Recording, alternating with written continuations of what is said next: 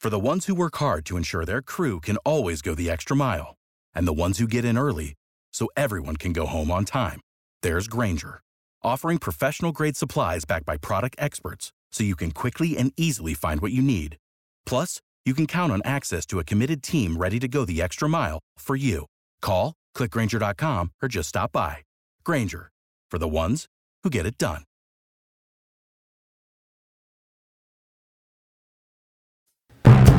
Steeler Fury.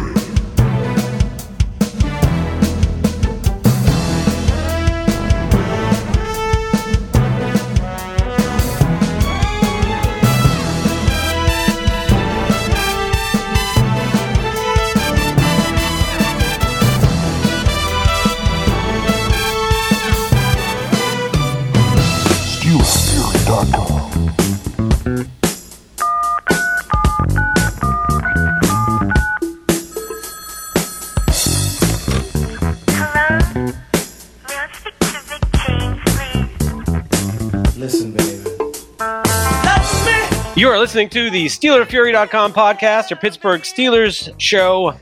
I'm your host, Bradshaw to Ben, a k a. Accidental Zen on Twitter, also known as Will Masisak occasionally. Shout out to Bethel Park in the house this week. Uh, and guys, we have a special treat for you today. Later in the show coming up, we will have an interview with pretty much Pittsburgh royalty, a member of the Rooney family, uh, written a great book about Dan Rooney, Uh, called A Different Way to Win, and his name is Jim Rooney. He will be joining us a little bit later today, so be on your best behavior, boys. Uh, with me, as always, are my cohorts. Uh, first, from Pittsburgh, Suburban Zone twenty-two, his name is Steel Perch. He's with us. How are you, sir? Doing well, thank you. And also with us, from somewhere in the South, his name is F C. He's with us. How are you, sir? I'm also doing very well. Thank you for asking. No, it's the most polite intro we've ever had on the show. Um, you guys, it's like the, you know, it's like the parents are in town. Yeah, I got it. Um, so, gents, let's talk a little bit about your Pittsburgh Steelers, who somehow are seven and one in their last eight games, which is incredible enough. Um, and they've been doing it lately with a quarterback who uh, most people in the N F L circles or N F L fans had probably never heard of until about two weeks ago, uh, and. Uh, You know, I don't think they're doing it with smoke and mirrors. They looked pretty good this last week. I'll start with you, Perch. What was your biggest takeaway from the uh, Steelers' victory at Arizona? Well, boy, I mean, the defense traveled. Uh, we've known that that defense is uh, as good as there is in the N F L. I mean, the, their ability to, to stop the passing game, their ability to pass rush. Uh, I think they did a pretty good job against the run. And they had another test against the mobile quarterback and, and did really well there. So, that and then the red zone defense really uh, was, I think, a big factor in that game, too, where T J Watt getting that interception and, and just being able to keep teams limiting from score holding, you know, bad field position or, you know, a, a good drive by the other team and holding that to a, a field goal attempt or creating a turnover makes all the difference in the game. And a close game like that ended up being, it was, you know, a couple of plays that really made the difference. And F C, to, to Perch's point about the defense, I mean, I'd say, another remarkable thing is that how many different guys are contributing on defense, not just, you know, doing their job, but actually making standout plays. Um, what was your takeaway? They played, you know, it's an eleven-man unit. Uh, I don't have much to add, which is kind of funny because I'm a talkative type of guy. But, uh, you know, it, uh, they sealed the edge. They kept rush lanes. Um, defensive backs stayed in the back pocket of receivers for the most part. Special teams, everything was, it was a solid team win. Yeah, it's like if the show becomes boring when they play well, because there's just not so much to talk about. Um, but I think that was a, you know, Arizona is, is not a great team, but they're not terrible. They have given some other teams some games. They're one three tied one with a rookie quarterback. I, I mean, personally, I, I just felt like uh, there's they've got not just momentum, but it feels like they're building something that's sustainable. Um Per, uh, the defense part of it is pretty obvious because they've, you know, they're right now they're dominating the league in terms of turnovers and sacks and pressures. Um, but but offensively, you know, without some of their best guys and, and down to their, you know, what do you whatever you want to call them, third or fourth string quarterback, I feel like they figured out a way to manage to get enough out of that offense. I guess the question is, you know, do you think what they're doing on offense right now is sustainable? We've had this conversation a couple times. uh, this year? No, I mean, I, I think I, I think it's changed. I think last week was, was the first time. I mean, they came out with a, the most aggressive, I would say, game plan with since they've had Duck Hodges in there, where they came out with some misdirection. They came out throwing the ball first down early in the game, and it was just the most cohesive you've seen that offense all, all season. Um, that, that was, you know, to me, and it, again, they've been playing so close to the best. Part of that probably was the Cardinals had, you know, the worst pass defense in the league, and still we only threw for one hundred fifty-two yards against them. So it's not like they're they're going to take a lot of chances. But uh, you know, the, the addition of Kareth White just adds something different to that run game. And between him and Benny Snell, you have two such different styles. And when they're blocking up well, the two guys are going to continue to move the chains. They could just continue to find ways to mix in different different things with the pass. And, you know, every week it seems like a different receiver's coming forward and, and having a big game. Diontae Johnson was, was really outstanding this week, you know, with the big punt return. And then just think, you know, the, the no, no, no, yes play where he, he caught that short screen, nothing was there, and he almost lost seven yards and turned around and, and busted the corner and made a big run out of it. So uh, Deon Cain, another week, another big catch out of him. So it, it got some different guys contributing in different ways and different roles. I, I was just, to me, I was happy to see that, you know, they came out a little bit more aggressive. I saw a stat earlier this week on Shanahan out in San Francisco that, like, every year for the last five years, whatever team that he's been the, the coordinator or the coach of has led the league in motion before snap. And he's had pretty much the best offense everywhere he's gone. It's been very consistently good. And that was on this show, one of the things that we've really complained about. It's just the lack of window dressing and the things that the Ravens, we see them doing with Lamar Jackson, just a ton of jet sweeps and, and window dressing, and then they just run power. You know, if we can get more of that out of the offense to take a little bit more of the pressure off the Duck and then mix some play action in, I think that's the kind of the next steps to go forward. But this was a good step this week to, you know, open things up for the offense. So, F C, let's talk a little bit about Diontae Johnson, James Washington, guys that I, they have kind of rolling right now, Deon Cain making some key plays, and now introducing back into this Juju Smith-Schuster. I mean, obviously you're adding some talent back into the pool, and that should help, and possibly James Conner as well. You know, they've been working out pretty good with this sort of cast of characters rotating in and out and role-playing. Uh, how do you think that'll the return of Connor and uh, and Juju, if that happens this week, how is that going to affect the Steelers' offensive plan? Probably not too much. It's just that you add more skill to the offense, along with more skill. Um, if Juju's right, Juju's a hell of a run blocker, and you never know when a four or five yard run can turn into a bigger run just because. I mean, James Washington's a good blocker. Deon Cain, when he's on the field, is a good blocker. But, I mean, Diontae Johnson's more a slight build guy. He'll give the effort, but he can't necessarily get it done to where Juju can manhandle some corners.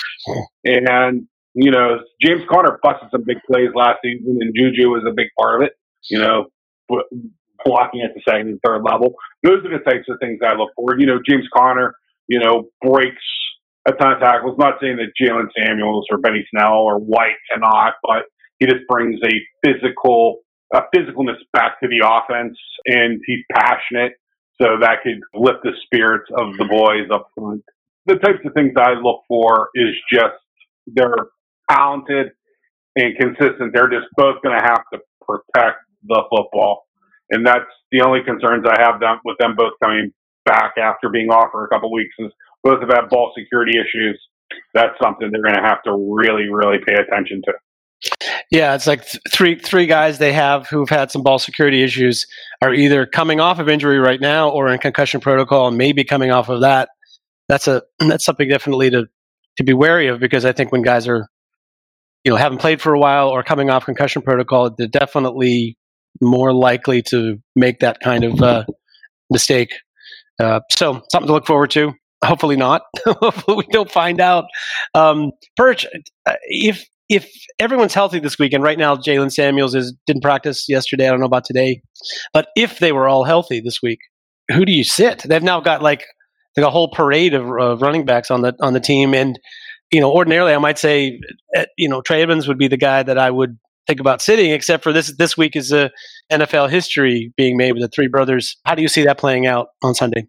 How many points do you get for having three brothers on the field? there's your there, there's your answer. I mean, well, I wouldn't but, bring James. I, I wouldn't bring James Conner back unless we're sure that that shoulder's ready to go. And I just, I think it's one of those things that don't rush him back because, one, like you said, with the turnovers, you get hit in the bad shoulder, you're more likely to cough the ball up. And two, he gets hurt again, he's probably done for the year. You know, so to me, if he's not one hundred percent, don't rush him back. That's the guy you sit. If they're all back, Edmonds, what's the point? I mean, you, you, you've, you've got, at that point, Benny Snell is your short yardage, you know, tough running between the tackles guy. White is your more explosive guy. You know, Samuels is your out of the backfield guy, and then Connor is, is your workhorse. So you just don't need him. So that that's who you would sit. Yeah, but Ed, Evans is a special teams guy, though, which is not the smallest thing. Special teams actually been playing pretty well lately. I'm with you, but I also think there's a human side to it when you're the coach and you're like the guy. He's written it on his calendar and circled it for, for three months now that this is the game with his brother. I don't know. I just feel like it's if if you. You're not sacrificing something on special teams by keeping him or, you know, sacrificing something about a backup at another position. I don't have a problem with keeping him. Now, using him and giving him touches in the game, different story. Let's move on a little bit and talk about the matchup this week against Buffalo.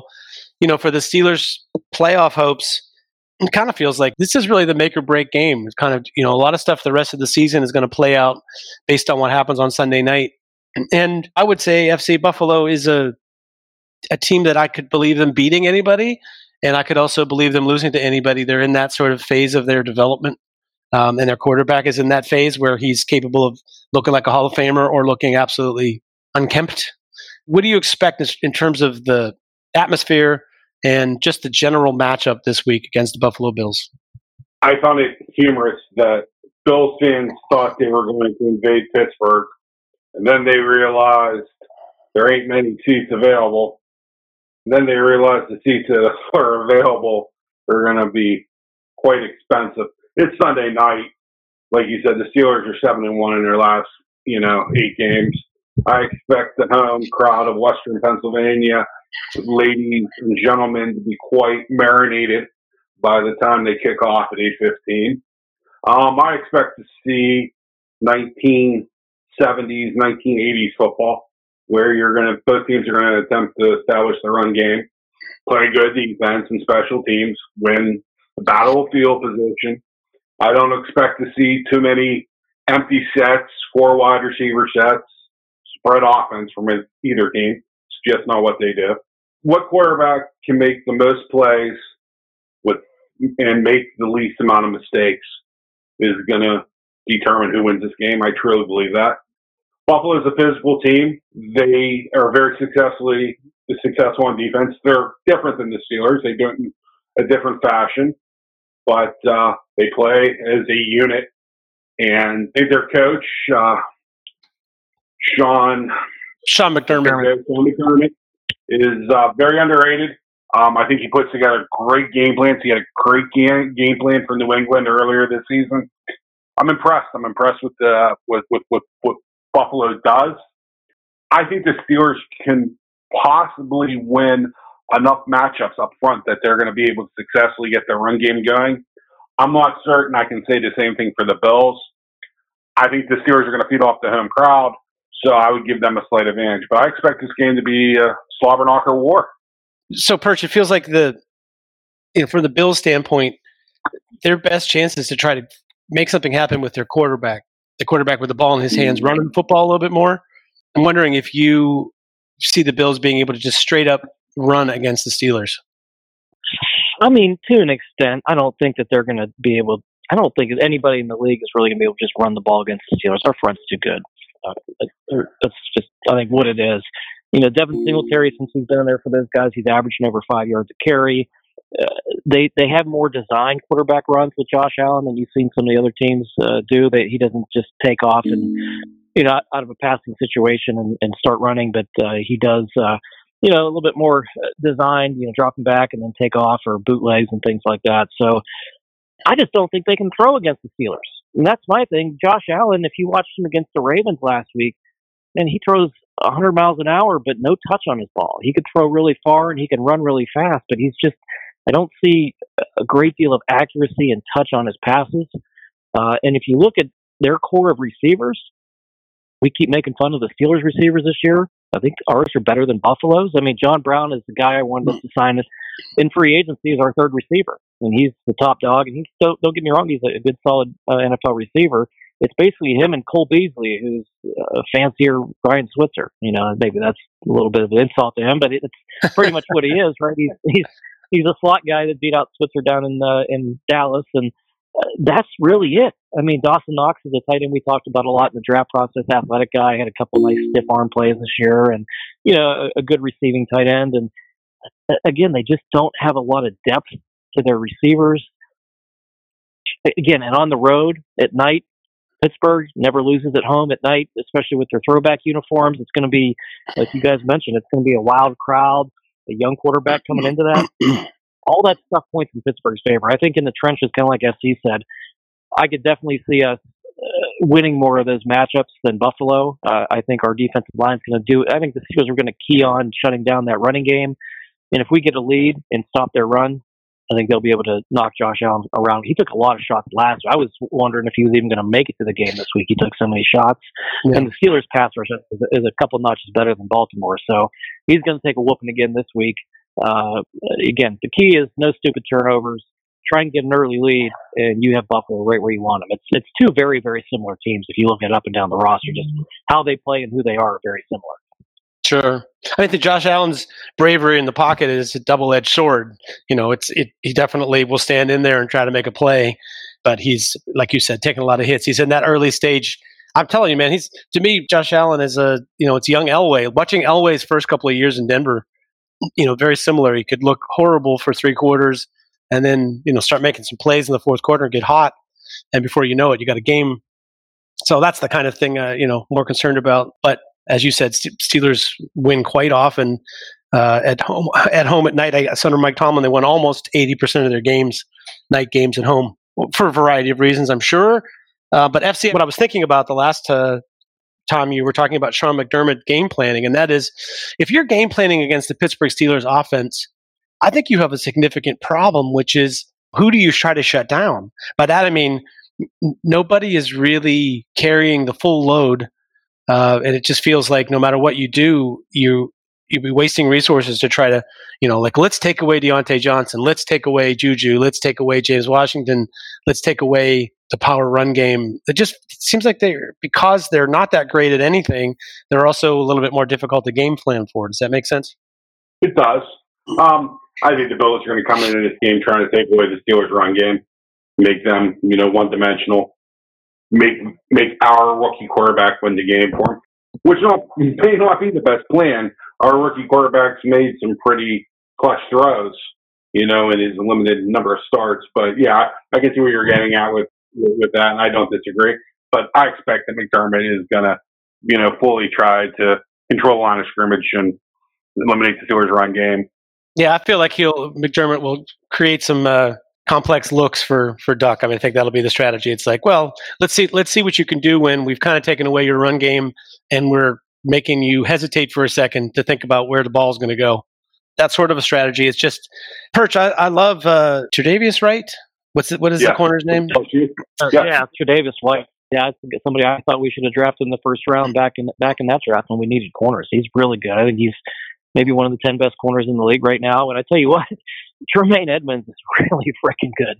You yeah. know, for his, uh, you know, the Steelers got the, the short end of the stick on the Edmonds family. That's for sure. He, I think he's one of the best inside linebackers in the game, uh, regardless of, of age. He's he's really good. Just watching him play last few weeks, just trying to uh, prepare for, for for this game coming up, and he's just uh, all over the place. And you can see why uh, he went as high as he did.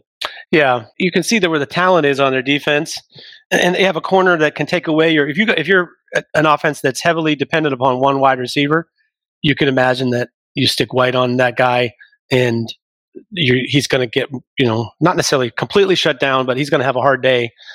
That's why I feel like, in a way, you know, you're taking White, and you're going to if you put him in, stick him in man, and try to get him to take away somebody, you're sort of wasting your resources a little bit because he's not going to be covering some superstar, you know, that you're taking away from the Steelers offense. I think F C hit the nail on the head. It's a really, you know, it's kind of mirror image teams uh, in terms of what they what they have to offer. And when uh, their pieces fit, you know, when they have good matchups, uh, it could really work for them. And when the matchups aren't that great, they can struggle. And I think that's true for, you know, that's been true for both teams. F C, you mentioned in the trenches about the matchups, but in terms of, uh, you know, talk about Buffalo's offense for a second and their no-name receiver crew and their ability to run the football. This matchup for them, like I said, I feel like they'll maybe struggle to run the football, although I like Devin Singletary. I don't know what you think about their run game and Singletary. Oh, I like Devin Singletary, and I fear John Brown. Don't get me wrong, but that Dawson Knox as well. But those are the three skill position players outside the quarterback that concern me. Buffalo has talent. It's just their offensive line's not great, and I don't think that they can push teams out of the box and uh, because they don't have a second legitimate threat in the passing game. John Brown can just run like a deer, and he's made plays. He's he's cooled off. He was the beginning of the year. He looked like he was this Mike Wallace, just grease lightning. But he, he he has talent, and he's fast, and he can stretch. You know, he can stretch an offense. Devin Singletary is wow. I didn't think he was going to be as good immediately in the N F L. I've seen the talent in college. The one thing is, is he'll go a little, a little more east-west than he should. He needs to remember he's a two hundred fifteen pound back. He reminds me a lot of Joe Mixon, and people are going to say um, might take that the wrong way because he's a Bengal and the Bengals suck. Joe Mixon's a hell of a running back, and that's what I see in Devin Singletary. Hmm. Yeah, that's an interesting comparison. Um, So, Perch, you know, the Steelers have their own Florida Atlantic running back, and Gareth White, who was the backup to Devin Singletary. I'm wondering if, uh, you know, if you're Coach Tomlin, do you put a little bug in Gareth White's ear and you're like, "This here's, here's your chance to, you know, we're going to give you the ball a couple times. Here's your chance to show that you deserved your N F L opportunity even when you were in college," or something to that effect. I just, you know, seems to be good at pressing those kinds of buttons. Yeah, I'll leave that up to Coach Tomlin. I would run the guy regardless because he's been effective. He's been really good. I don't care about who he played for in college and motivation and playing against somebody. He's damn effective when he gets the ball. He's just he's got a gear. We haven't had a back that really had that extra gear since really Willie Parker. I mean, where you could just see a small hole and the guy busts through it and he's gone. You know, or just that. But he runs between the tackles. He's got good vision, and, and he's not, you know, just uh, he's not tiny either. He, yeah, he's not. He's not tiny. He's not just somebody that you can. You know, that you're afraid to run between to run power with. You know, so he's maybe they got something there. I mean, he might be a, to me that's the ideal kind of off pace back, because the Steelers always love these two hundred thirty pound brutes that can run between the tackles and can take a bunch of hits and real durable. And they've, if, you know, if you're dating and you got a type, you know, the Steelers definitely got a type. You know, and, and she's a big, she's a big girl too. You know what I mean? So yes, I just to, to have that that that off off speed off gear guy is, to me, I, I think there's definitely a role for him going forward. They've done a very good job the last couple of weeks of uh, you know knowing what their parade of running backs can do and getting each of them in position to succeed.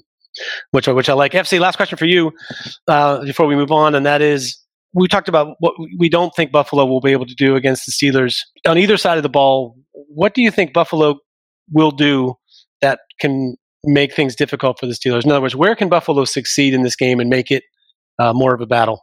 Play action pass to secondary receivers, meaning everyone's going to have their eyes on John Brown. Everybody's going to, you know, be aware of him. You know, the, the Bills, no name, second, third, and fourth wide receiver, and Dawson Knox, and also Devin Singletary in the run game on angle routes. The, the play action pass and angle routes to Singletary and even Frank Gore out of the backfield would concern me. Um, Devin Bush has had some incredibly good plays. He struggles at times to read.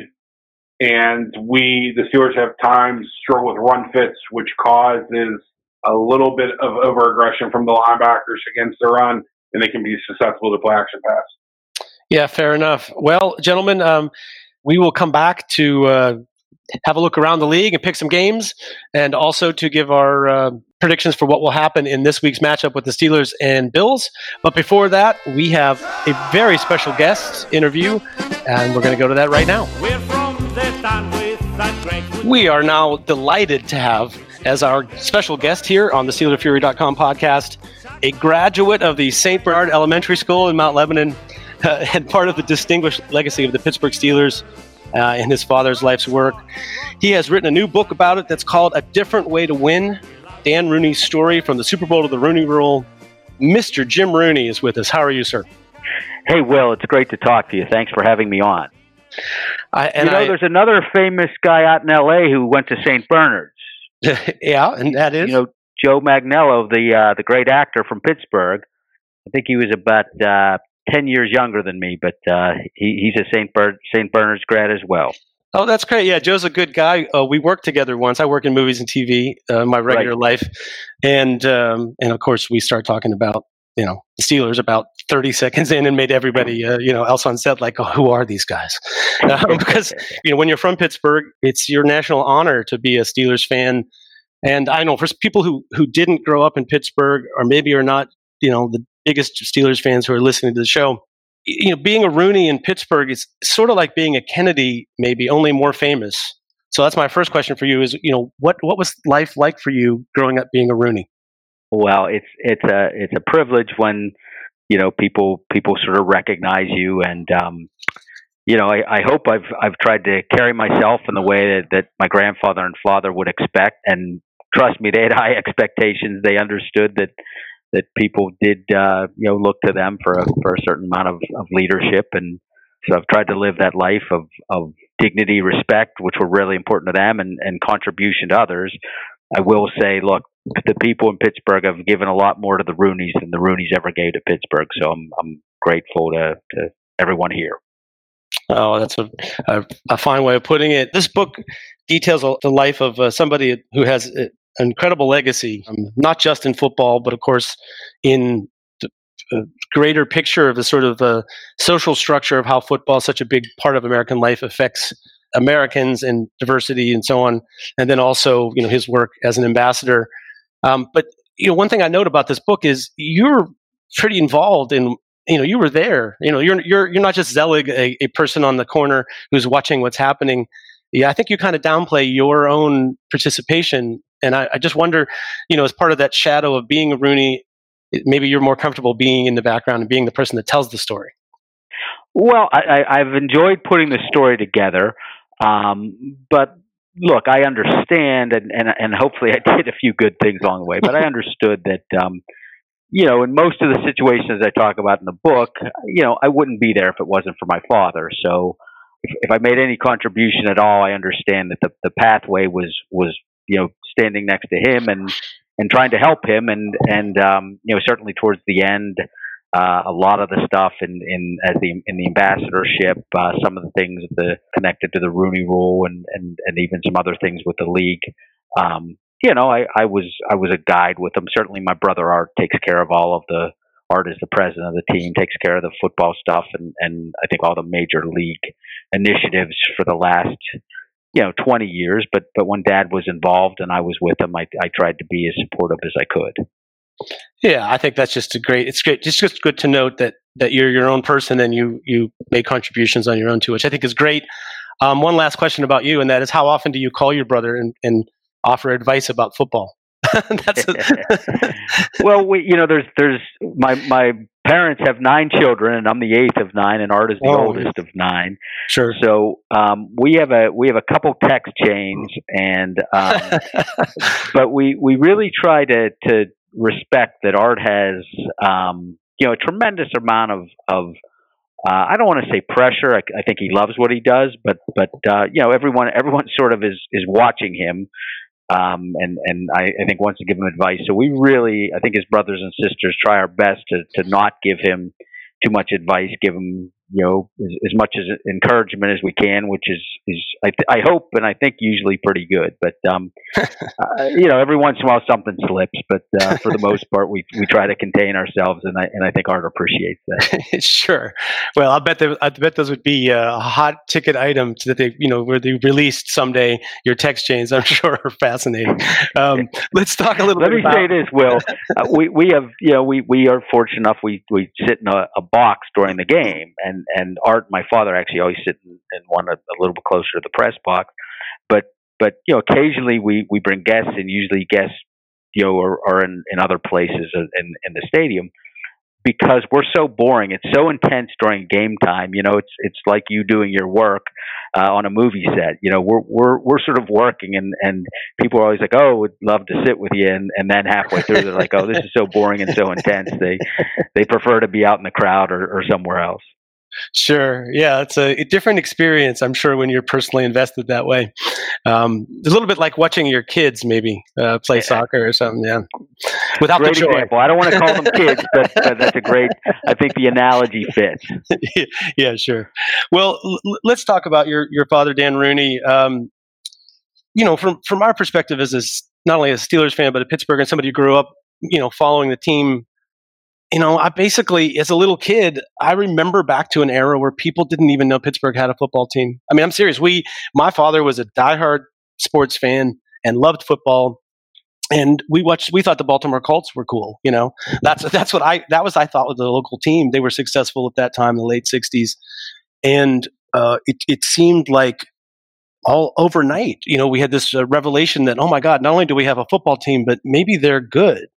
Um, and, and, and I think that that had a lot to do with, I mean, the, it's, it's very hard to maintain the success. And I think that's a, you know, great legacy, but I just wonder if you talk a little bit about how your book touches on how Dan Rooney had this idea of taking a franchise and an organization that w- was dysfunctional and that wasn't really successful and turning it into something really successful. To, to me, that's an incredible accomplishment.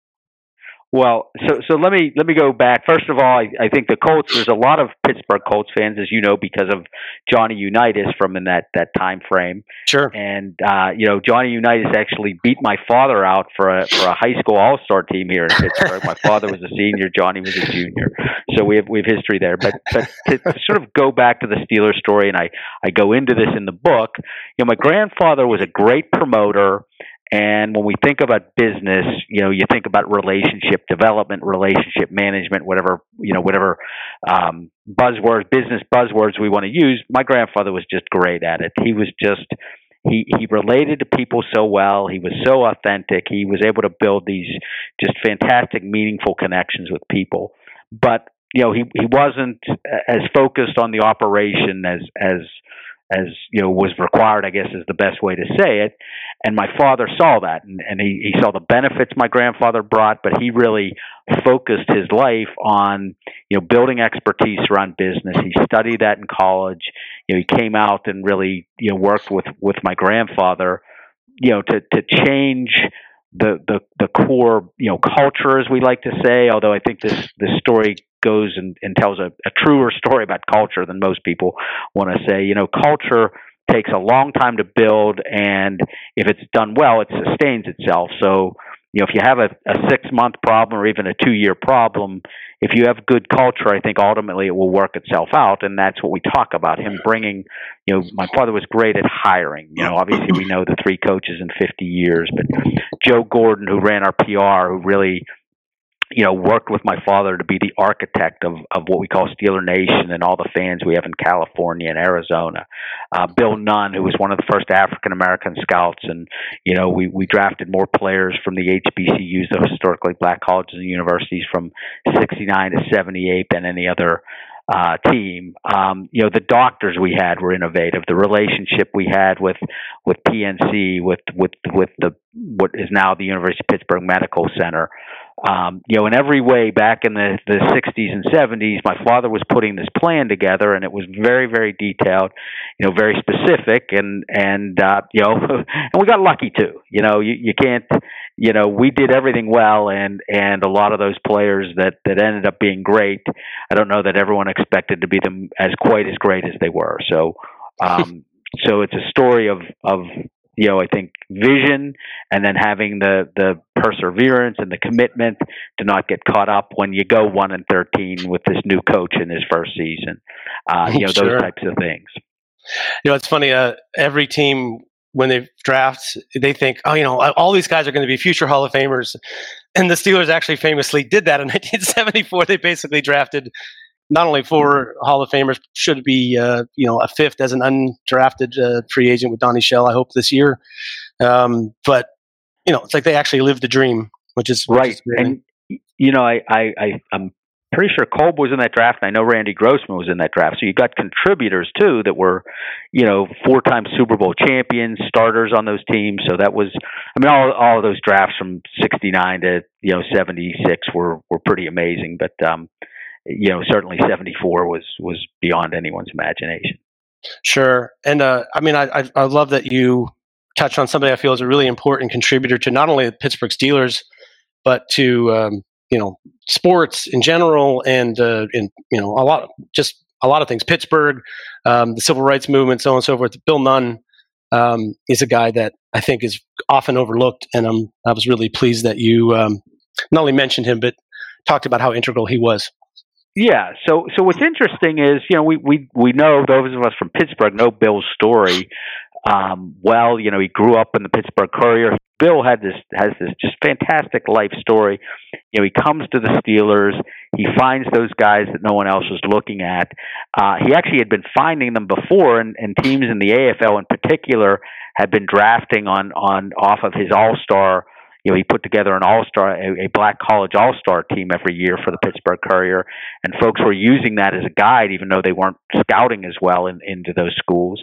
And so Bill has this great history. Well, what we did in the book, we really tried to research the benefit that he brought and that, and that those players brought. And we show that, you know, from a productivity standpoint, there's more sacks, there's there's greater yards from scrimmage, there's more touchdowns. Just about every metric, um, you could see that that the players from the H B C Us were outperforming their peers. And, and, you know, Bill just opened that door for us. And, and then you, then we show the, the connection between that and, and the winning percentage.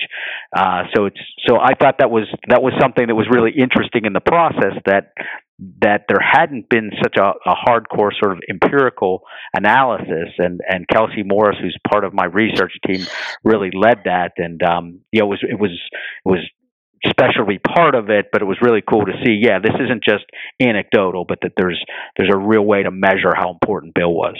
No, I mean, it made an impact on the game that we watch now, you know, uh, that players from everywhere, and particularly from, you know, and, and when you consider what the barriers were at that time, in, introducing these players who deserve to be in the N F L and deserve to be part of the legacy of it, who are now, you know, now they have that.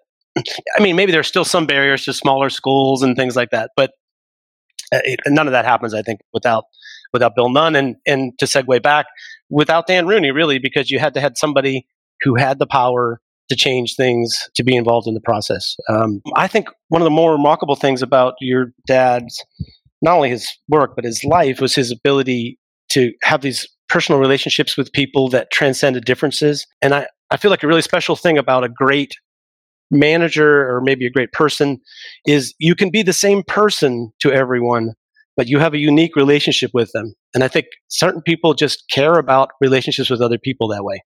Well, you said that very well. And I think on a, on a certain level, he learned some of the relationship side from my grandfather, who, as I said, was so good at that. But my father really understood the context of, of you know, taking that quality and balancing it with his business competence, and understanding that you, you need to relate to people that well, but you do need, you know, you need people that can perform, and, and trying to bring people that are the high performers into your organization, bring people that are going to be influential. We talk about, you know, the, the peace process in Ireland, um, you know, which which he spent another forty years of his life concurrent to winning Super Bowl champions.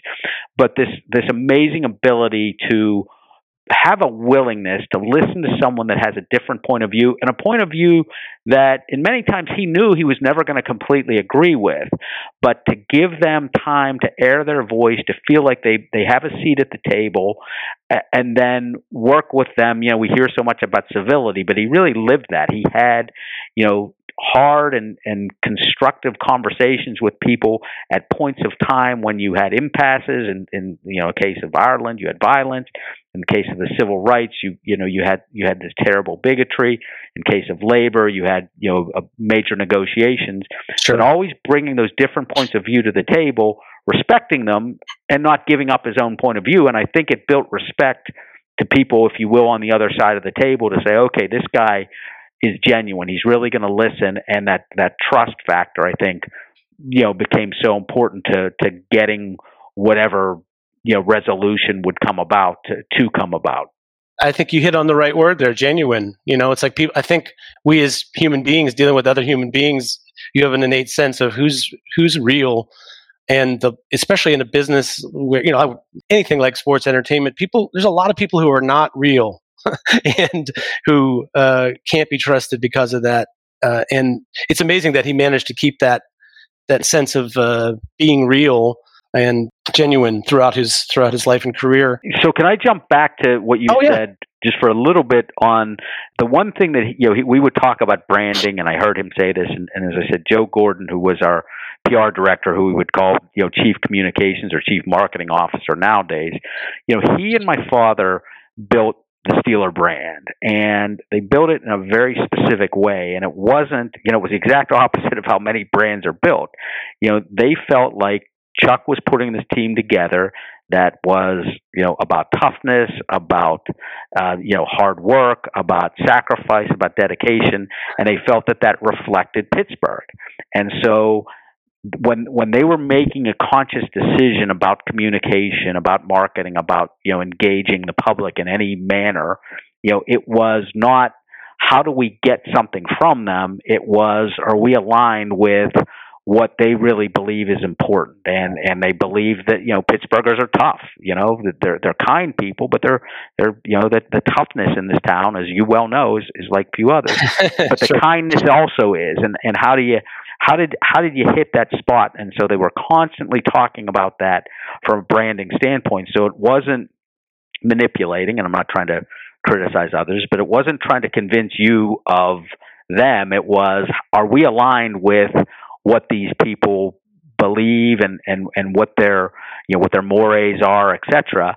And and so it was very conscientious. And I, I believe, you know, when, when you go to a, a, an L A Chargers game and there's, you know, fifteen thousand Steeler fans, or you go to an Arizona Cardinals game and there's fifty thousand Steelers fans. Yeah. Those aren't those people aren't all aren't transplants from Pittsburgh. It's that they somehow, you know, my father and Joe Gordon and these folks communicated that that we try to stand for those things, and, and hopefully we did well. So so he didn't believe that you you tried to convince people what you wanted them to think, that you were what you were, and then people would think that way. That was the way he would he would say it.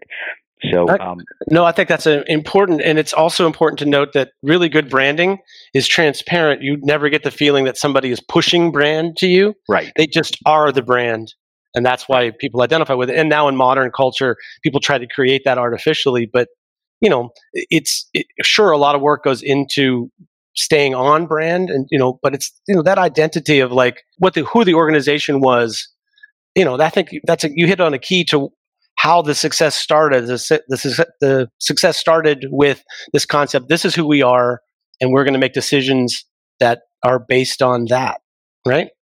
Absolutely. And then and then that gets into the, the second part of the question you asked me about relationships. You sure. know, if you if you do the best you can in drafting people who who have, you know, that de- de- that degree of self-awareness, that there's there's some Uh, you know, some level of enlightenment. I'm not gonna. I'm not gonna say everyone is, is enlightened, including us, uh, many days. But but that there's somewhat level of self awareness, and you bring those folks in, and then the relationships are easy. You know, we we look at them as different. We all get, I think, caught up a little bit in stereotypes. Um, mm-hmm. And you see Dan Rooney, who's seventy-eight years old, and Casey Hampton, who's, you know, an African American guy from Texas, who is thirty. Um, and why did they get along so well? Well, I think it's they got along so well because they were both just had that authenticity. They they knew who they were. They weren't they weren't trying to be something different, and, and that commonality was, was the basis of the relationships. Sure.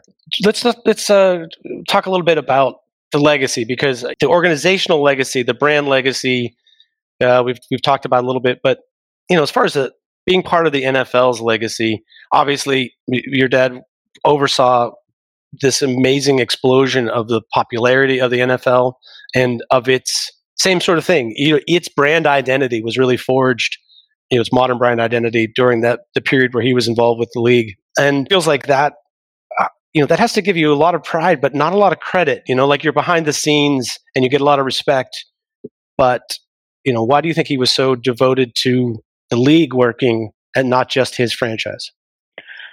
Well, I think he felt that, um, yeah, one, football was important. You know, he, he believed that, that both the complexity of it offered something different than the net sports, you know, soccer, hockey, basketball.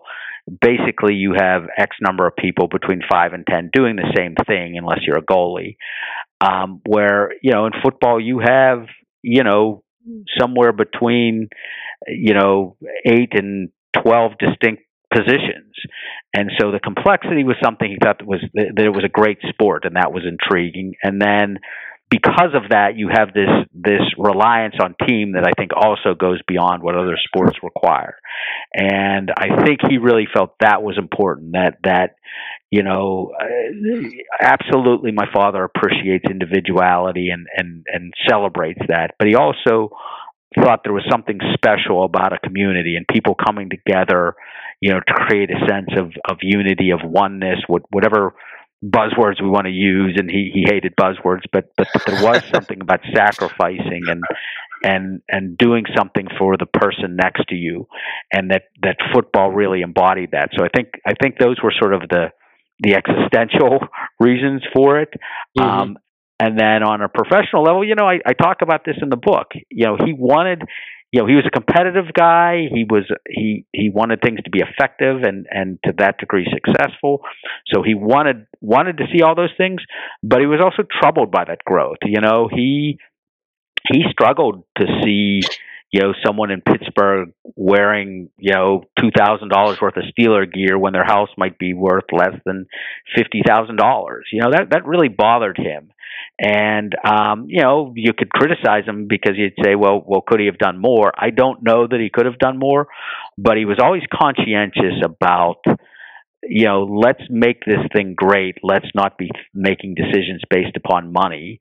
And, and, you know, we'll get rewarded the way we'll get rewarded. Um, but, but let's not focus on that. And, and that, now he was cost conscious, you know, he, mm-hmm. he didn't like wasting money, but, um, you know, it's funny because so many businessmen would say the opposite. And in the long run, there's very few, I think, that, that outdid him, both in terms of, of recognition, which he didn't, he didn't pursue, nor, you know, nor financial gain, which he didn't pursue. And both of those, he, you know, he, he did better than most. Um, yeah. So I, that's, that's sort of the message that, that I, you know, that's the overriding message of the book. Yeah. I was just going to say it, it really transcends being about sports or about the Steelers. And it's really about this, this, you know, leadership and team, you know, building. It's just a small thing. Like, I'm a person that grew up playing team sports and valuing what it was like to be part of a team. And in a way, I was less uh, interested in, in individual accomplishments in life, and always gravitated towards things that were uh, about that necessitated team building, because they were more rewarding in the end. You know, when it works, it's an amazing thing to be part of. I think you hit it on the head. I think it's leadership. I think it's team or, or culture building, whatever you want to, whatever you want to say. And then it's change agency. You know, that that you know the other thing people want to see. Uh, you know. I'm not, I'm not, certainly not going to get into politics right now, but, but, you know, people, I think people want things to improve. And, and when someone's willing to stand up and try and improve situations, especially situations for the good, um, you know, it's, it's, it can be hard to do and it takes a lot of work, but when they see someone who does it, uh, you know, I think people, people like to respond to that. Sure. And I, and I appreciate, um, you know, not only you being with us, uh, but I, I couldn't let you be here without talking for a second about the Rooney Rule, because A, it bears the, your family name, and, and B, I think it's had a really significant impact, not only in the N F L, but in other places. And and I know that that's a really important part of uh, of Dan Rooney's legacy. Do you think it's effective? Do you think it continues to be effective Um, now that the uh, archetypes like the Dan Rooneys of the league are out of the N F L? Well, so that's a great question. So yes, I think it's I think it's a very effective tool, and I think that it has been proven to be a very effective tool, um, sometimes more outside of football than in football. But I think if you ask, you know, uh, folks at Stanford, because I know they've had this conversation in the business school, you know, it, they have considered it one of the most effective tools in the hiring process to increase diversity. So, so expanding the pool of talent, I think, is, is something that, that everyone believes in. Now, from a from an execution standpoint, um, that's where the second part of your question really comes to. And um, look, my brother's on the committee, and I think my brother is is is every bit as dedicated as my father. Uh, there was a gentleman named John Wooten who just retired from a, a, an a- external group called the Fritz Pollard Alliance, and, and John worked with my father to be an advocate. But you need leadership. And and and I talked to a gentleman from who, who helped establish Google's culture. Uh, his name's Laszlo Bock, and, and Laszlo has just started his own firm, but but he was one of the core guys in creating the, the culture at Google. And he talked about the he talked to me about the challenges that they had with diversity because of STEM and, and those types of things. But he said, look, uh, you know, they spent a lot of time studying this, and they said, you know, he told me, you know, what your father did with the rule was so important, that you need leadership to become the advocate on, you know, the case by case basis, that, that their hands are in the soup.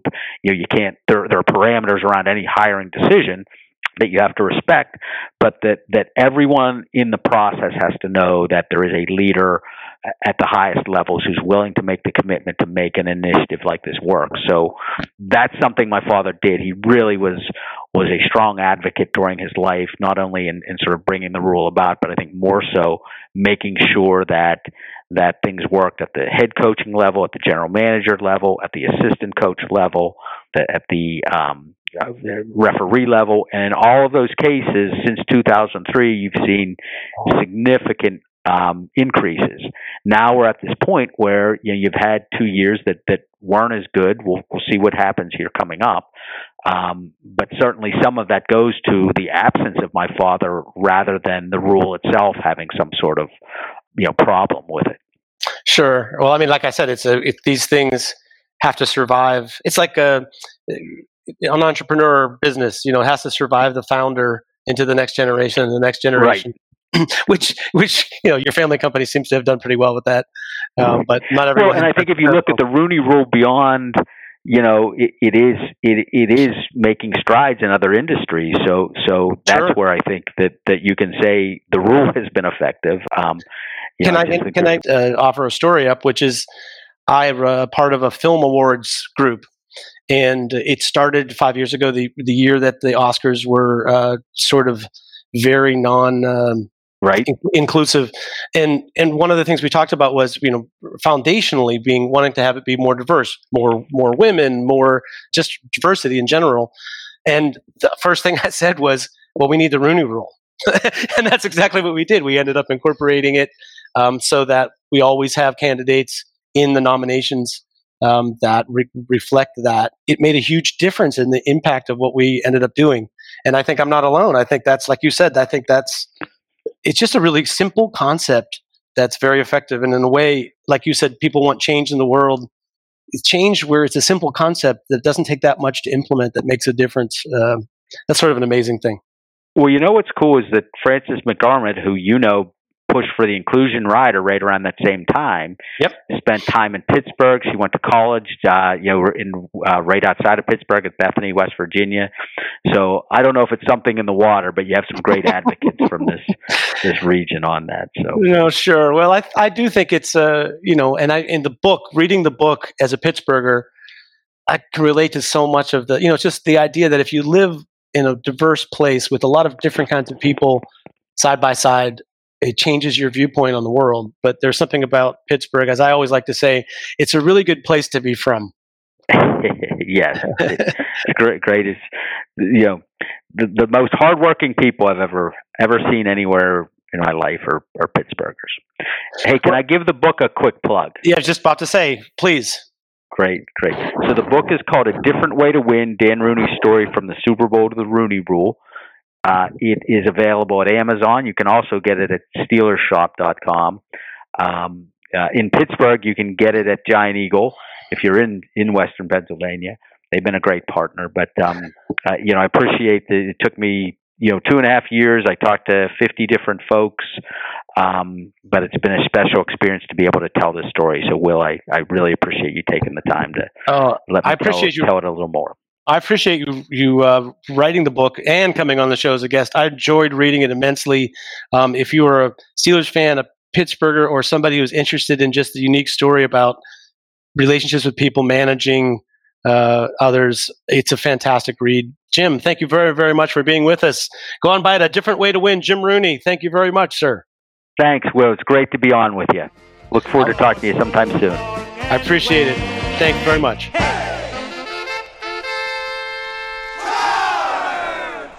And there you go, gentlemen. How about a, a big thank you to our guest, Jim Rooney. That was actually kind of an interesting conversation, plugging his book, A Different Way to Win. Um, you know, we're, we've we've arrived, gentlemen. We've, we've had, you know, a member of the Rooney family on our show now. So I think we get a merit badge for that, I'm pretty sure. Um, let's uh, a, a little correction. I think the Rooney family has arrived now they've been on this podcast. Oh, there you go. Yes, also true. um, very, very good point. Um, well, now that we've earned our merit badge uh, and credibility for having the Rooneys on there, let's try to get rid of all that by going to our Around the League pick segment, brought to us by sports and shit dot com. You can get uh, dog beds, shirts, bumper stickers, flags. Assortment of fine things. The always adventurous Mike Pereira, and uh, I'm trying to remember the schlep from Sunday Night Football that's on their, their referee because John he's Perry. An absolute beauty. John, John there Perry. You go. Oh, I love me. He's not as good as uh, Washington, P A. Gene's territory. Yeah. Is this thing on? Somebody needs to bring me another drink. Um, but yeah. Yeah, it's been a rough week for the officiating experts in the booth, because a rough season for them because, you know, I'd like to have that job of trying to predict what the, what the calls are going to be overturned or not. Um, it would be so. A lot easier to get the next time New England's going to get caught cheating. Unbelievable, man. This whole, I mean, that thing has legs, I think, Perch. What do you think about the New England uh, filming thing? Because it, you know, they, they use the same excuse, same cover story that they, that the insiders claimed that they had been told to use uh, in that article that came out in two thousand fifteen. And, you know, there doesn't seem to be any real good explanation for filming hours of B-roll of the Bengals sideline on a piece that's supposed to be about the advanced scout scouting the Browns. Listen, it is word for word exactly what they were told in the last investigation, what they did. Here, here you go. Hire some schlep. Tell him to go there. Listen, you're going to go. You're going to say you're part of Kraft Productions. You're going to point a camera at the other team's coaches. You're going to steal all the signals that they do. If anybody asks, you know, we're doing uh, some some piece on do your job. What other N F L team's doing that, right? How come we've never heard of the San Francisco forty-niners or some other team who, who got busted with a camera crew filming some cutesy bullshit uh, for for for media in a A game that they're not even involved in. That, that's the thing. It's the team that you're going to play in the next couple of weeks. And people say, oh, well, they don't need the, the film to beat the Bengals. The Bengals are horrible. Well, probably true, but it's also a rookie coach. They they got all brand new signs and things that they need to add it to their collection. And, you know, the thing that made me so mad the last time was Steelers, who I think were probably the team in the N F L who was most affected by the cheating scandal. two thousand four, directly after that game, Hines Ward comes out and says, they were calling out our plays. I don't know what happened. They must be so much better coached that they knew every single thing we were doing.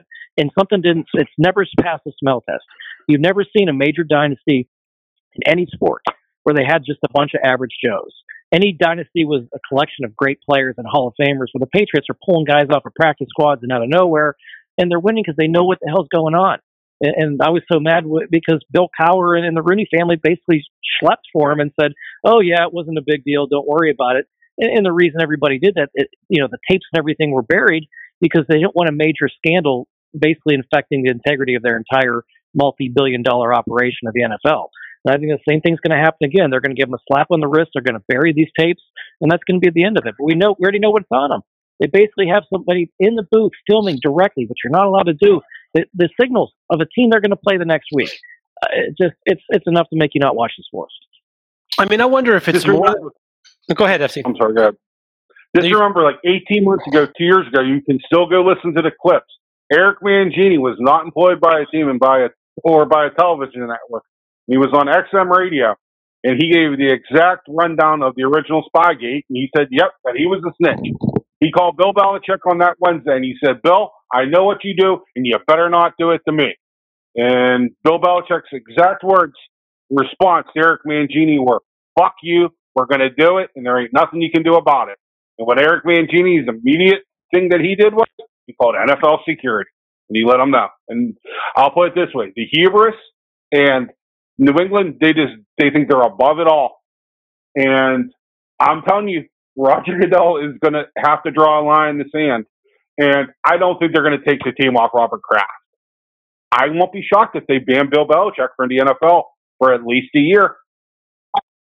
No, I think you could see something more serious in terms of the punishment than than people are thinking right now, because I do think that you can see the escalation in the in what they've pun- in the punishments that they've given them, and the, particularly if this is a repeat performance of what they've done before, that makes it pretty tough to not give them some significant punishment. But I, I'll, I'll raise a point.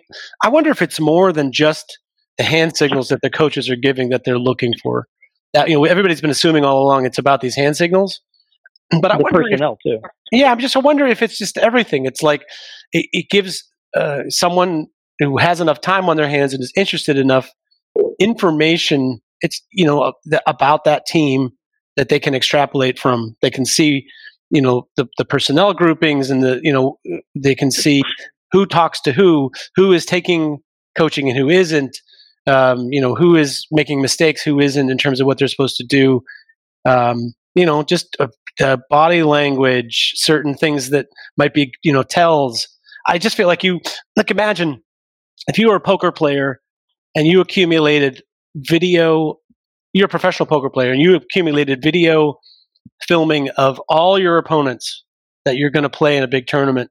And it just allowed you to study them for a long time to try to figure out their tells and figure out their process and what kind of, you know, system they use or what kind of mistakes they make, their mentality. I just feel like any information you get is useful. And if you, if you're able to get it in a way that other teams are not allowed to do, even a little advantage, I think, would make a big difference in the N F L. If you're really, if you're all about analyzing that information, and it feels like, you know, people talk about analytics, like statistical analytics.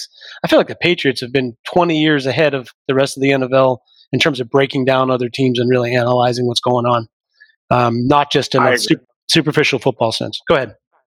I would think that you were crazy or off base, but I watched Carson Palmer play for sixteen years in the N F L, and I'll be a son of a bitch. Every time he licked his hands before he took the snap, he would lick good to his hands. He was throwing the football. If he didn't, it was a run. And that was true at U S C. It was true at the University or at Cincinnati. And it was true for the Arizona Cardinals. And you can go look. And it stands up. eighty-five, ninety percent of the time, he had a tell. He licked his fingers if he was going to be throwing the football on his throwing hand. And he did it all the way back to Southern Cal. Yep. I'll tell you what, uh, Ben's got, Ben's got a good one, too. If you ever watched the game with me, I can always tell when Ben's handing the ball off. He's got a certain lean to his back on, on run plays he doesn't have on pass plays. Shouldn't probably throw right. it out there, but if you watch, watch, you'll see. It's a certain forward hunching lean because he wants to get lower because he's going to bend. He's too lazy to stand up straight and then bend later. But it's it's little things like that. Even just being a Steelers fan, watching the games over and over and over for years, I sit there every time, hey, it's a run. People are like, how did you know it's a run? I could tell by Ben's posture he's hand, out of a shotgun when he's handing off. You know what I mean? So yeah. Little things like that. But this whole thing goes back to the whole Ernie Adams thing. The guy who snitched on him the first time, they said it was seventy-five percent effective. The twenty-five percent of the time it wasn't effective was when a team was coming from the sideline in and they didn't they didn't have to call the play in from the sidelines. You know, it was yeah. basically the play was going in with, with the players. So the fact the N F L didn't bury them the first time, uh, the fact that they haven't taken away significant, you know, uh, championships or whatever else, put asterisks by things, uh, it tells you all they need to know. The, the league's making money. They don't want to do anything that's going to jeopardize that. I'm sure this will be a slap on the wrist again. It's just, why aren't the other teams all cheating too? I, I, I don't know. Maybe they are. We don't know, but it's, yeah. it's frustrating. Could be. Well, uh, before we move on, just, I mean, I think Duck has a little tell. Here's one for you guys to watch. It's the opposite with Duck. Or not opposite. You can you can pull out when Duck is uh, passing from shotgun. Um, he will anticipate the snap with a little backward lean, so he's just slightly starting to move away from the snap um, before the ball comes, which is which is natural to think about him. You know, not doing that on a run play because he wants to stay engaged to be right there to hand the ball off. Um, but if you're going to pass from shotgun, you want to get your feet set backwards and, you know, so on and so forth. So just a little thing to watch out for. I think he's not the only quarterback that does that. I've seen that a couple couple other uh, oh, quarterbacks. You don't want to get your hips open. Yep. They want to get exactly. their hips open so they can get their belly button at the target. That's modern coaching. That's Tom House one oh one. Your belly button's got to be. Think about Dak Prescott with his little hip thing, that little, I don't know if you guys seen it, his hip release exercise that he does before the game, that all quarterbacks that are young and can still do it, they want they want you firing your hips at the target yep. because you're supposedly less to seal the football. I'm, I'm glad you uh, cleaned it up and didn't use Mike Leach as your example, as you know, instead of belly yeah, button and I hips. Like he, he uses some other anatomy. Um, anyway, yeah. gents, let's talk about this week in the N F L. Um, just a just a quick thought. I mean, I was just picking games on uh, you know C B S Sports dot com uh, for some you know reason that I feel like I have to pick games. Um, Baltimore, one hundred percent of people who have picked the game have selected Baltimore over the Jets. It's at Baltimore. You know, the spread is sixteen and a half. Um, I'll start with you, Perch. I mean, I, all I will say about this game is the Jets' defense, and particularly their run defense, like their front, I feel like they're capable of of at least slowing down Baltimore's offense and making it a challenge. I don't have any faith in the Jets' offense, but could this be a closer game than sixteen and a half points on a short week? Oh, absolutely. I mean, sixteen and a half is a huge number. And I, I was thinking the other way. I mean, they got a young quarterback. He can make some plays. I mean, he may be horrible one week, he may be great the next. It's just kind of that learning curve for a young guy. Um, yeah, sixteen. Every N F L team is talented. I mean, the difference between the best team in the league and the worst team in the league is a couple of players, right? I mean, it's not a huge difference. So I, I think the Jets certainly can keep it close, but Baltimore's got to be a huge favorite to win that. Baltimore's a tough place to play to begin with. Their defense is playing a lot better, and and their offense just nobody's been able to really slow it down much. So I think Baltimore wins, but. I'm probably with you. I, I think Baltimore wins by thirteen or fourteen and not seventeen. Yeah, how about you, F C? I agree with Perch, but I think people are very much underestimating the talent or the, the playmakers and the skill position players that the Jets have. You're a fan of the tight end, admittedly, correct? B D? Yes, sir. Jets tight end. Um, I think Robbie Anderson is a very good wide receiver. I, I I would make a move on him if I was an N F L team and he was coming up on free agency. He's long, he's lanky, he runs good routes, he's quick, he's fast. He'll get knocked the fuck out, hold on to the ball. He's a pretty decent team guy. Jamison Crowder is a very nice slot receiver. Le'Veon Bell, love him or hate him. I figure he's going to play. Bilal Powell, they have talent. Um, their offensive line is eh, but Baltimore's, I expect Baltimore to win. I, expe- I agree with Perch. I don't think they'll win by more than two touchdowns. So I would take the Jets in the points. And I will not be the least bit shocked if the Jets pull an upset. Well, it reminds me a little bit of the, um, you know, if a game were in New York, I feel I feel better about their chances. I just feel like a short week for Baltimore coming off a couple of uh, really uh, emotional games for them, that it'd be easy to see them at least, uh, you know, not playing at their best. So I'll take I will take the Jets and the sixteen and a half. I'm not sure. I think the Jets can win this game, but like that wouldn't surprise me if they kept it close, though. Looking forward to that, actually, because you never know. Puncher's chance. Um, let's go to Green Bay and Chicago. It's at Green Bay. Packers are a four and a half point favorite. Uh, F C, I'll start with you. Uh, you know, it feels like Chicago maybe coming on just a little bit. Uh, what do you feel yeah. about this game? Chicago's coming is coming on a little bit. They're going to really miss Roquan Smith this week. Uh, The Packers have regressed, man. Aaron Rodgers all of a sudden looks like an old man. Um, I'm going to hold my nose, and I'm going to take Aaron Rodgers over Mitch Trubisky, and I figure that he'll find a way to win by six points. Oh, do you think Aaron Rodgers is better than Mitch Trubisky? Wow. Uh, just kidding. Perch, no, but I mean, you know, Aaron Rodgers, I don't know if you've seen him the last few weeks, but he's a fucking old man. It doesn't, yeah, it doesn't seem... I don't know. He, he doesn't seem to be so magical right now, but maybe that will. Uh, you never know. Perch, what are you, what are you thinking about this game? I'm thinking that uh, if I was a Chicago Bears fan and this was a Chicago Bears podcast, the amount of F words that be coming out of our mouth every week over taking Mitch Trubisky, Trubisky over Patrick Mahomes. I mean, that's like as good as that defense is. I mean, we're we're talking about back-to-back championships, Bears dynasty. I mean, just uh, how how good would they be? You know, with Mahomes, but uh, I'd be shocked if Trubisky lasted as, as an N F L starter beyond his first contract, and I just don't see it in him. So, uh, yeah, the Packers, you know, I think Aaron Rodgers has always been a, a notch overrated, but I, I'm going to take the Packers to win and cover in that game. I think that's way too many points. I think these teams are pretty close, and it's a big. Yeah, I just feel like it's too it's too close a game. That it's two more or less evenly matched teams playing a division game. Four and a half points is a lot of points, and you know, even not being a fan of Trubisky necessarily, uh, I think you know Chicago might actually be more talented other than quarterback. So I'm going to take the Bears to cover. Um, I guess Green Bay to win, Bears to cover. I don't know. I'll take the Bears to win outright. Um, I think they might be a little bit a little bit better than Green Bay. And uh, that, I feel like that division is going to come back together at the end. Um, so, it's a thought. Um, let's see. How about uh, the Rams and Dallas? Maybe for our last one. The Rams are a one-point favorite at Dallas. The Rams looked absolutely brutally bad when they played the Steelers earlier this year. Uh, and the last couple of weeks, they look like at least as good as the team that went to the Super Bowl last year. Dallas has been everywhere, up and down. Um, I'll start. I, I think Dallas's, I wonder if Dallas's linebackers who have kind of been off the mark a little bit the last few weeks, if they might be a tough matchup for the Rams who like to run a lot of those crossing routes and send little guys over the middle. I think you got Jalen Smith there. Maybe that's a good matchup for Dallas. Um, I like, I'll take Dallas. Since it's a one-point game, I guess I'm taking Dallas to win uh, over the Rams. Perch, what do you think?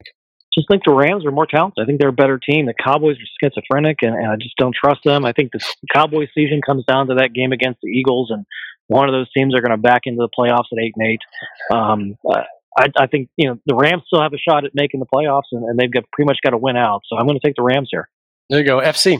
I've been gambling legally or illegally for thirty plus years. In those thirty plus years, I have never seen an N F L line move five and a half points like this line move. Dallas Cowboys opened up this game as a five and a half point favorite. You say the Rams are now a point favorite? Excuse yep. me. It's six and a half points. You can go check what the line opened at on Monday. Monday at noon.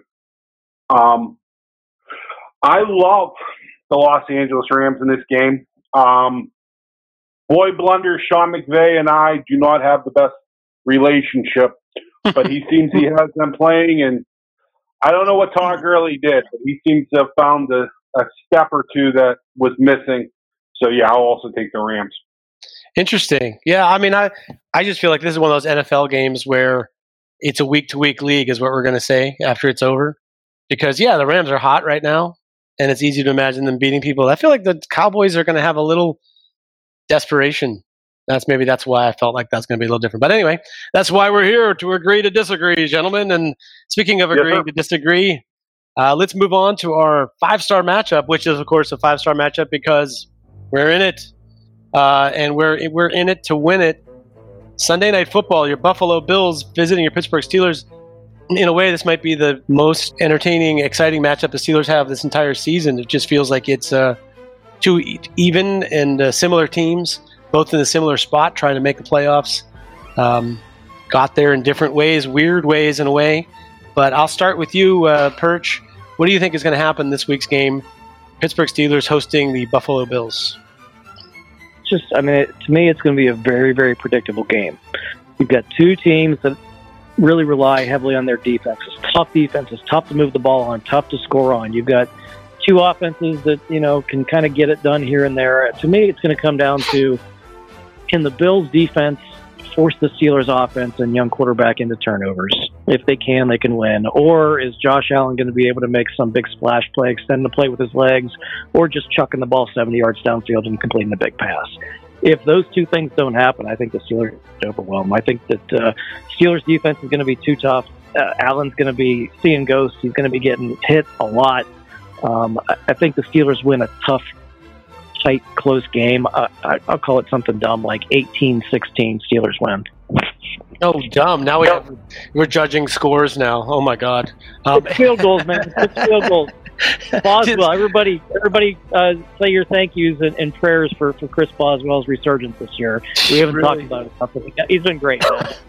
We uh, we we forgot to talk about the N F L game this week, where there was like uh, where there's thirteen field goals or something, twelve field goals in the game. Crazy.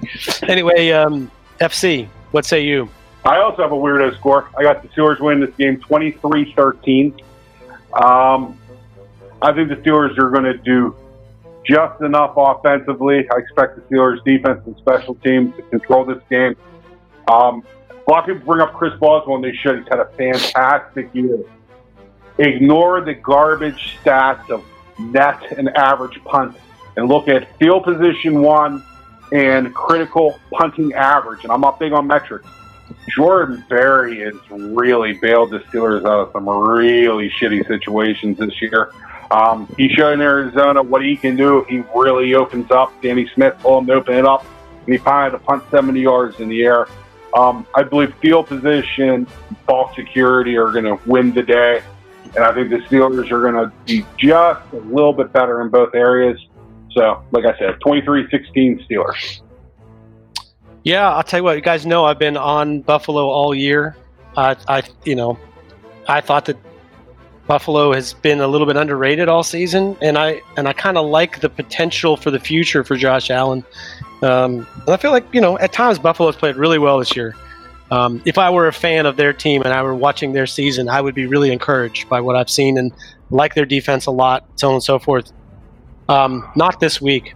I'm sorry, uh, you guys are underestimating the situation here. This is Carolina from last year, um, who may not have the offensive quarterback and tools that we had last year against Carolina, but I think the Sunday night football for the Pittsburgh Steelers in the playoff run um, in December, uh, you know, they are going to overwhelm the Bills in the early part of this game. And the Bills might, like you know, like I said, Josh Allen has been known to, you know, stir it up and, you know, figure out a way to make plays late in the game to make it closer. But I don't think this is a close game. Uh, I think the teams are evenly matched, but the situation is just terrible for the Bills. Um, the Steelers, I think, are going to win this game big. I'd like thirty to thirteen for your Pittsburgh Steelers, which, you know, I, you know, a defensive score or something set up by the defense at least. Um, but I feel like this is not a close game. I won't pick them to pick score fifty like they did against Carolina, but I think that's the that's the emotional model for this game, and I w- it wouldn't be surprised if not only is the crowd absolutely crazy, but the Steelers come out absolutely on fire. And, you know, it'll be to the Bills' credit if they can survive the onslaught of the early part of this game, because I feel like it's going to be this is the kind of game where the coach loves to like uh, come out on firing rather than play conservatively just because it's Sunday night and the emotional part of it. So that's what I think. One thing, Go ahead. One thing I'll add to that, though, uh, to F C's point, watching the Bills the last few weeks, their punter's awful. I mean, backed up in his own end uh, a couple of times, yep. Just complete shanks. I think that's going to be a bigger factor than we really let on. If it's a, a tough defensive and field position game, our punter's doing really well, and their guy is just sketchy. So I want to throw that in there. No, well, little baby F C likes to gamble, and Mama keeps the purse strings tight if he's losing. So I gotta be on the punters and shit like that. Well, Steelers, you know, in the don't talk metrics, the D V O A, they're they're a top five special teams unit this year, which is the first time I can ever remember them being that high. Uh, and Buffalo is twenty-second; they're in that bottom tier. So you're right; that could make a big difference in the game. You just never know when. You know, a couple of key special teams plays make a big difference on the scoreboard sometimes. Um, last word, I'll, I'll I'll start with you, Perch, unless that was it from you. Uh, Drew Rosenhaus finally got a little bit what was coming to him with uh, dickhead Antonio Brown uh, basically throwing him under the bus, saying he's not uh, not standing up for him in his latest rants where he called Ben a loser and everything else. But go back to the tape and listen to what I said a year, two years ago when I told you how Antonio Brown was going to melt down, and it happened. And I said pretty much the only thing that can really happen to save that guy would be the people closest to him, especially his agent, pulls him aside and gets the guy some help. I don't know if any team would ever sign him again at this point. It's it's pretty tragic because he's one of the three most gifted, talented, exciting receivers I've ever seen in play of the game of football, and it's just sad to see where he is. And uh, at this point, uh, I, I kind of hope he never comes back. He deserves it. I mean, Steve Howell, you know, is the guy that they were wiping cocaine off his mouth and sending him out there in games. Yep. So it's anything's possible. But, yeah, couldn't happen to a nicer guy in Rosenhaus. F C, last words. I was had the opportunity to go to this game uh, this this Sunday, and I was all ready to go. But then I stopped and I thought about my last trip to Pittsburgh. And uh, it was a great time, and I had a great time. And I remembered the look on my nephew's face whenever I got back. He turned eighteen, got accepted into the Naval Academy as a cadet, doesn't play sports, doesn't do nothing, he's just a good kid. So uh, bought him first-class ticket and gave him – they're they're good Steeler tickets to airline. So just remember, it's the holiday season. It's better to give than to receive. And um, hopefully he doesn't get hammered and his mom doesn't want to fucking kill me whenever he gets back. We'll go with that. Well, I was just going to say, you know, he's a good kid and he's in your family, so it's like a miracle, sort of. Hey, I know it is. That's great. We, we, it we, we, we, we need to get that twenty-three and me. just, just to make Mama's sure. Baby. Just to Mama's make sure. Exactly. There ain't no way my brother's this good. Oh, my goodness. Yeah, well, um, I guess my final word is going to be, I just feel like, you know, just enjoy it. I don't know how long this ride is going to last. You know, I don't know if it's uh, seven games from now that will be like, oh my God, the run they're on, or if it's, you know, this is the end of the line. But either way, um, it's been a really enjoyable season in a way because you don't know what's going to happen. It's like uh, you go into the, you start, you, it's this screen, streaming television series that you love, but you kind of have an idea where it's headed.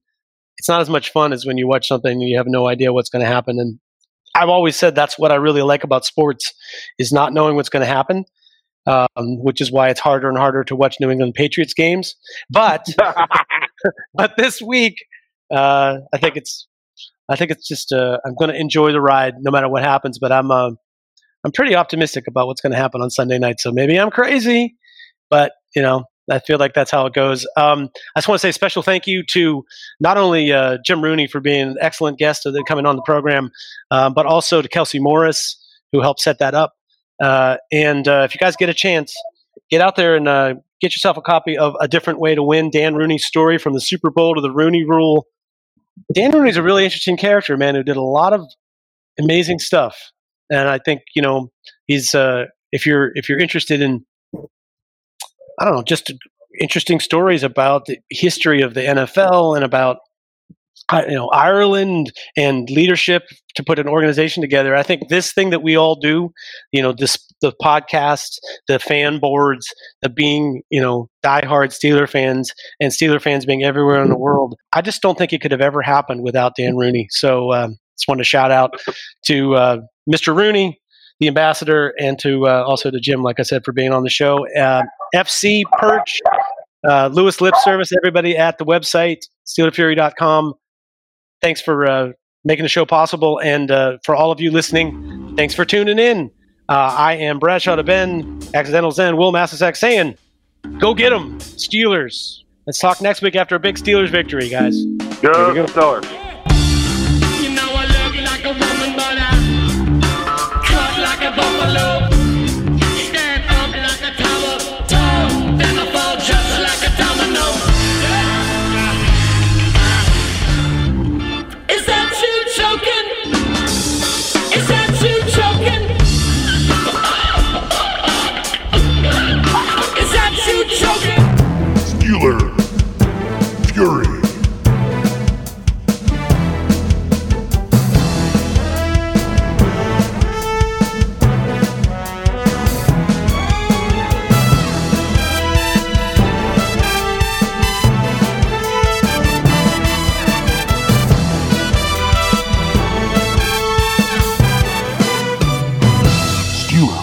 dot com